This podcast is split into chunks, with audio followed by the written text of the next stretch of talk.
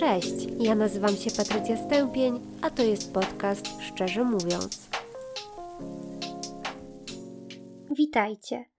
Jednym z moich celów na 2022 była regularność w wypuszczaniu nowych odcinków podcastu, ale jak sami widzicie, było to tylko pobożne życzenie. Tym bardziej, że już za tydzień rozpoczynam kolejną pracę, tym razem z dzieciakami, nie rezygnując przy tym z pracy z dorosłymi, także będzie intensywnie, więc będzie mnie podcastowo nieco mniej. A jeżeli chodzi o social media, najłatwiej będzie mnie złapać na Instagramie. I tak jeszcze na wstępie chciałabym powiedzieć, że super jest samą siebie słyszeć, bo ostatnie trzy dni miałam wyjęte z życia, jeżeli chodzi o możliwość mówienia, bo rozłożyła mnie jakaś choroba. I jak już udało mi się cokolwiek powiedzieć, to brzmiało to, jakbym była na skraju załamania nerwowego lub próbowała mówić bardzo groźnym, ściszonym głosem. W ogóle stwierdzenie, że miło siebie słyszeć jest dla mnie ogromną nowością, bo jeszcze z 10 lat temu, kiedy słyszałam swój nagrany głos, przechodziły mnie ciarki żenady. Ale nie ma co ukrywać, lubię dużo gadać i te trzy dni były dla mnie trudnym okresem, więc teraz doceniam to, że już mogę coś dla Was nagrać. Dzisiejszy temat zapowiadałam już chyba od miesiąca. Dotyczy on rodziny Galwinów, a jest to rodzina wyjątkowa nie tylko dlatego, że było w niej dwanaścioro dzieci. Szóstka z nich zachorowała na schizofrenię. Deo Optimo Maximo, benedyktyni, jezuici, zgromadzenie Najświętszego Serca Jezusa, niepokalane poczęcie, Maryjo, Maryjo niepokalana, zgromadzenie misjonarzy oblatów Maryi Niepokalanej, rodzino Mej, zakonie braci kaznodziejów, Duchu Święty, Franciszkanie, jeden święty powszechny i apostolski. To fragment modlitwy, którą Donald, najstarszy syn Galwinów, już po zachorowaniu, potrafił wypowiadać całymi godzinami, w kółko i w kółko. A to tylko jedno z zaskakujących zachowań chorych braci. Historia rodziny Galwinów rozpoczęła się tak jak wiele innych. Rodzice, Donald i Margaret, wzięli ślub w trakcie II wojny światowej, a w 1945 roku urodził się ich najstarszy syn, Donald Jr. W 1951 przeprowadzili się do Colorado Springs. Ciężko pracowali, byli towarzyscy, otwarci, śmiali, optymistycznie patrzyli w przyszłość. Ich kolejne dzieci, a było ich cały tuzin, przychodziły na świat wbrew przestrogom lekarzy, że mogłoby to być niebezpieczne dla zdrowia Mimi. Kiedy posiadali jedynie trzech synów, oboje zainteresowali się tematem, który był modny wówczas w tamtych stronach, a mianowicie sokolnictwem. Pozwoliło im to przeniknąć do tamtejszego towarzystwa. W idei sokolnictwa, które jest tutaj tylko bardzo pobocznym wątkiem, uderzył mnie jeden szczegół. Pewnie zdarzyło się wam widzieć drapieżnego ptaka, który miał na głowie założony kapturek uniemożliwiający widzenie. Był taki nawet w sekretnym życiu zwierzaków domowych. No to zanim wymyślono takie kapturki, zaszywano ptakom powieki igłą i nicią, aby umożliwić proces oswajania zwierzaka. Następnie szwy były ściągane. I co najgorsze Galwinowie, i zakładam, że ich znajomi sokolnicy również, własnoręcznie zaszywali wyłapanym przez siebie ptakom drapieżnym powieki. Przypomnę może tylko, tak dla pewności, że działo się to w latach 50. XX wieku, kiedy to na pewno można było uszyć taki kapturek. Czy stosunki rodzinne układały się dobrze? Odpowiedź tak byłaby tutaj nadużyciem. Don spędzał bardzo dużo czasu poza domem, był duszą towarzystwa i nie stronił od flirtów oraz przelotnych romansów. Mimi natomiast coraz mocniej umacniała się w roli matki i rodziła kolejne dzieci, jednocześnie dbając o swój i ich rozwój artystyczny i intelektualny. Chciała, aby wszystko było idealne. Jej perfekcjonizm i potrzeba schematów urosły do tego poziomu, że kobieta jeżdżąc dwa razy w tygodniu po zakupy kupowała dokładnie to samo. Innym przykładem mogło być to, że bywały dni, kiedy wyrzucała do śmieci każdą zabawkę, która nie znajdowała się na swoim miejscu, a dzieci musiały ścielić łóżka idealnie. Jeżeli na pościeli było jakiekolwiek załamanie, czekała ich kara. Nie było także mowy o wychodzeniu ze znajomymi popołudniami na tygodniu. To był czas na grę w szachy, odrabianie prac domowych i ćwiczenie gry na pianinie. Najstarszy z synów, Donald Jr., był utalentowanym sportowcem, skakał ze spadochronem, chodził z cheerleaderką, był przystojny i popularny. Stawiał poprzeczkę dla pozostałych braci bardzo wysoko. Jednocześnie często był wyznaczany do sprawowania opieki nad młodszym rodzeństwem, kiedy rodzice zajmowali się swoimi sprawami. Wtedy bił braci lub zmuszał ich do walk między sobą. Młodsi chłopcy prosili rodziców, aby nie zostawiali ich z Donaldem samych. Bezskutecznie. Donald był w oczach matki i ojca synem idealnym. Drugi w kolejności syn, Jim, był przeciwieństwem Donalda. Przylgnęła do niego łatka buntownika.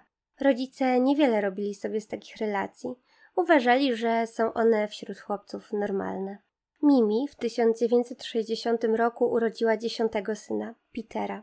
Tym razem nie obyło się bez powikłań. Kobieta była hospitalizowana przez dłuższy czas z powodu wypadnięcia macicy. Mimo wszystko małżeństwo zlekceważyło kategoryczne ostrzeżenia ze strony lekarzy i kilka miesięcy później Mimi była już w kolejnej ciąży. Tym razem spełniło się jej największe marzenie. Jedenastym dzieckiem była dziewczynka, Margaret. Pewnie zastanawiacie się, jak dawali sobie radę finansowo przy takiej liczbie dzieci. Ano, niezbyt dobrze. Mimo tego, że Don bardzo dużo pracował, Mimi musiała szyć samodzielnie wszystkie ubrania. Wyobrażacie to sobie? Dziesięciu chłopców, w tym jeden mający niespełna ponad rok. Niemowlę karmione piersią i ta kobieta jeszcze do tego pracowała. Ale na fali emocji po tym, że ostatnie dziecko było dziewczynką, postanowiła zajść w ciążę ponownie. W 65 roku na świat przyszła Mary, dwunaste i ostatnie dziecko Galwinów, bo jakimś cudem matka zgodziła się na usunięcie macicy. Donald poczuł, że dzieje się z nim coś bardzo złego, kiedy miał 17 lat. Pewnego dnia, będąc w kuchni, zrzucił z blatu wszystkie talerze, które potłukły się w drobny mak. Rodzice uznali, że to zwyczajne zachowanie nastolatka, ale Donalda nie opuszczał strach. W 1963 roku rodzina przeprowadziła się na Hidden Valley Road i była to już ostatnia ich przeprowadzka. W tym czasie najstarszy syn wyjechał na studia a drugi w kolejności Jim postanowił przejąć po pierworodnym pierwsze miejsce. Zaczął przy tym uciekać w alkohol i został wyrzucony z liceum Akademii Sił Powietrznych. Galwinowie niezupełnie się tym przejęli, uznali, że syn jest nastolatkiem i wyrośnie z takich zachowań. Rodzice byli zachwyceni, że wreszcie się im wszystko w życiu układa Donald senior awansował, mieli bujne życie towarzyskie, więc panowała zasada, że dopóki dzieciaki co niedzielę idą elegancko ubrane do kościoła, to wszystko inne nie ma znaczenia. Ale kiedy tylko dwaj najstarsi synowie wracali do domu, rozpoczynały się bójki i bijatyki. W trakcie studiów u Donalda pojawiało się coraz więcej objawów choroby. Notatka lekarza psychiatry, który go konsultował, brzmiała – Przebiegł przez ognisko, założył sobie sznur na szyję, odkręcił gaz, udał się do domu pogrzebowego i wypytywał o cenę trumien. Jakiś czas później okazało się, że łapał dziko żyjące koty i zabijał je powoli i z okrucieństwem. Nie wiedział dlaczego. Pojawiły się urojenia i omamy. W tamtym czasie nie istniały leki na schizofrenię, które przynosiłyby wymierne efekty. Poza tym pobyt w szpitalu psychiatrycznym przyniósłby hańbę rodzinie więc Don i Mimi zadecydowali, że Donald powinien ukończyć studia. Wrócił na studia, znalazł żonę, Jean, jednak ich relacja przebiegała burzliwie. Kobieta kilkakrotnie chciała odejść, ale czara goryczy przelała się, gdy mężczyzna próbował zmusić ją siłą do połknięcia tabletki cyjanku. Trafił do szpitala stanowego w Pueblo. W tamtych czasach swój wielki debiut miała chloropromazyna, która wyparła lobotomię i elektrowstrząsy. Po hospitalizacji Donald wrócił do domu rodzinnego. Bywał niebezpieczny dla siebie i innych. Matka wzywała do niego policję. Podczas oczekiwania na funkcjonariuszy dziewczynki były zamykane na klucz w innym pomieszczeniu. Jim w tym czasie zaczął studia i ożenił się z poznaną w jednym z barów dziewczyną, Kafi. Niebawem w małżeństwie pojawiła się przemoc, a Jim zaczął słyszeć głosy. Kafi zwróciła się o pomoc do Galwinów, ale Don i Mimi zbagatelizowali to, co im powiedziała, twierdząc, że to tylko zwykłe małżeńskie sprzeczki. Dziewczynki nie miały łatwego życia z całą gromadką chłopców. Margaret oczywiście przejmowała się bójkami, które miały miejsce w domu, ale doświadczała także przemocy. Była obrzucana balonami, chłopcy dawali jej klapsy, obmacywali. Perfekcjonizm matki nie malał z czasem i dziewczynki poświęcały bardzo dużą ilość czasu na obowiązki domowe. W momentach, kiedy dochodziło do eskalacji konfliktu w domu rodzinnym, dziewczęta były odsyłane do Jima i jego małżonki. Jim molestował Margaret od momentu, kiedy ta miała pięć lat, do czasu, kiedy stała się nastolatką i wyznaczyła granice. Wtedy brat za swoją ofiarę obrał najmłodszą siostrę, Mary. Margaret była dotykana jeszcze wcześniej, kiedy miała trzy lata, ale wtedy robił to inny z braci, Brian. Brian, czwarty w kolejności, po ukończeniu szkoły wyprowadził się z domu i został rodzinną gwiazdą roka. Kiedy odwiedzał rodzinę, przyjeżdżała z nim Noni, jego dziewczyna. Brian po jakimś czasie zaczął snuć dziwaczne rozważania o śmierci. Wszyscy zrzucali to na hipisowski styl życia. Aż do momentu, kiedy 7 września 73 roku para została znaleziona martwa w mieszkaniu dziewczyny. Brian zastrzelił najpierw ją, a później siebie. Richard, szósty syn, utalentowany hokeista, wpadł w oko jednej z cheerleaderek, która po jednym ze zwycięskich meczy zaprosiła go na imprezę. Tego samego wieczora zaszła w ciążę, a niebawem odbył się ślub. Na uroczystości był również Donald, który przerwał ceremonię krzycząc, że nie zgadza się na ten ślub. Dziesiąty syn, Peter, zawsze był nieco niezdyscyplinowany. Ignorował wszystkie polecenia. Mimi sprawowała nad nim surową opiekę. Jednak na niewiele się to zdało. Chłopak sprawiał coraz większe problemy. Został więc odesłany na obóz hokejowy, co nie wpłynęło dobrze na jego stan psychiczny.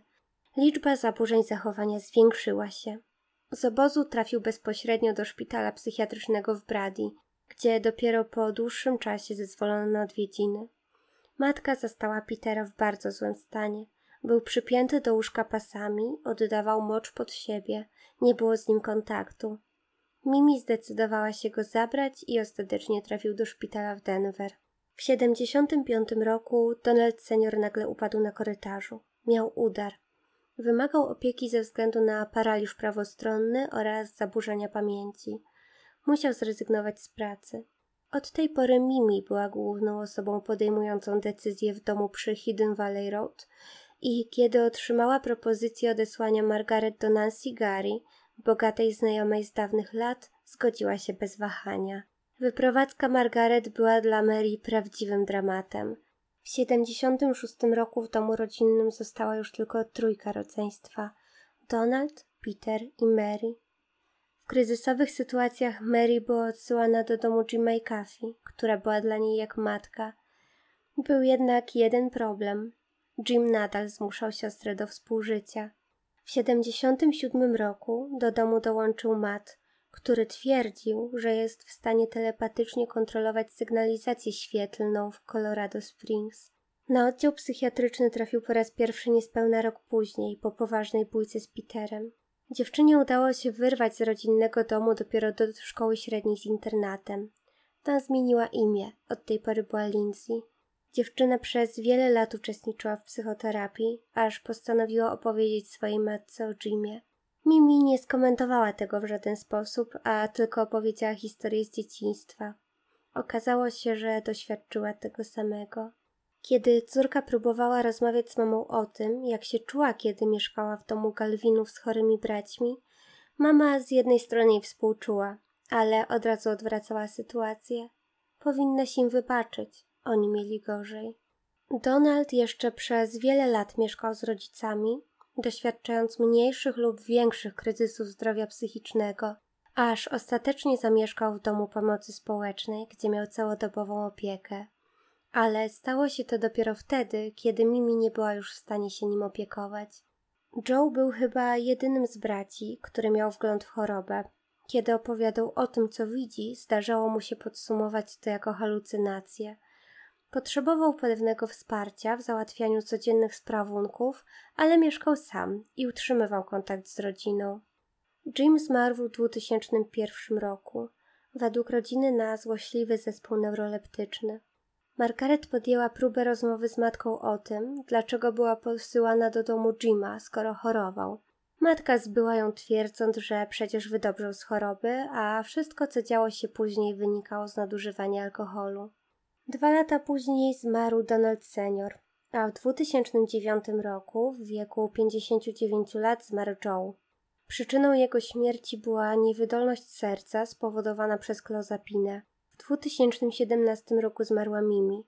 Przed śmiercią wymagała całodobowej opieki, bo dostała udaru. Ten obowiązek wzięła na siebie głównie Lindsay, tak samo jak pomoc chorym braciom w codziennych obowiązkach. Margaret podjęła decyzję, że woli zachować dystans od rodziny. Materiał genetyczny pochodzący od Kalwinów został wykorzystany do wielu badań. Naukowcom nie udało się jednak określić jednego konkretnego genu, który mógłby odpowiadać za wystąpienie schizofrenii. W czasie, kiedy pierwsi bracia zaczęli mieć objawy, wśród specjalistów zdrowia psychicznego prym wiodła teoria schizofrenogennej matki, więc wiele osób winą za chorobę synów obarczało matkę. Myślę, że sami wyciągnęliście wnioski, ile rzeczy w tej rodzinie poza schizofrenią było nie tak.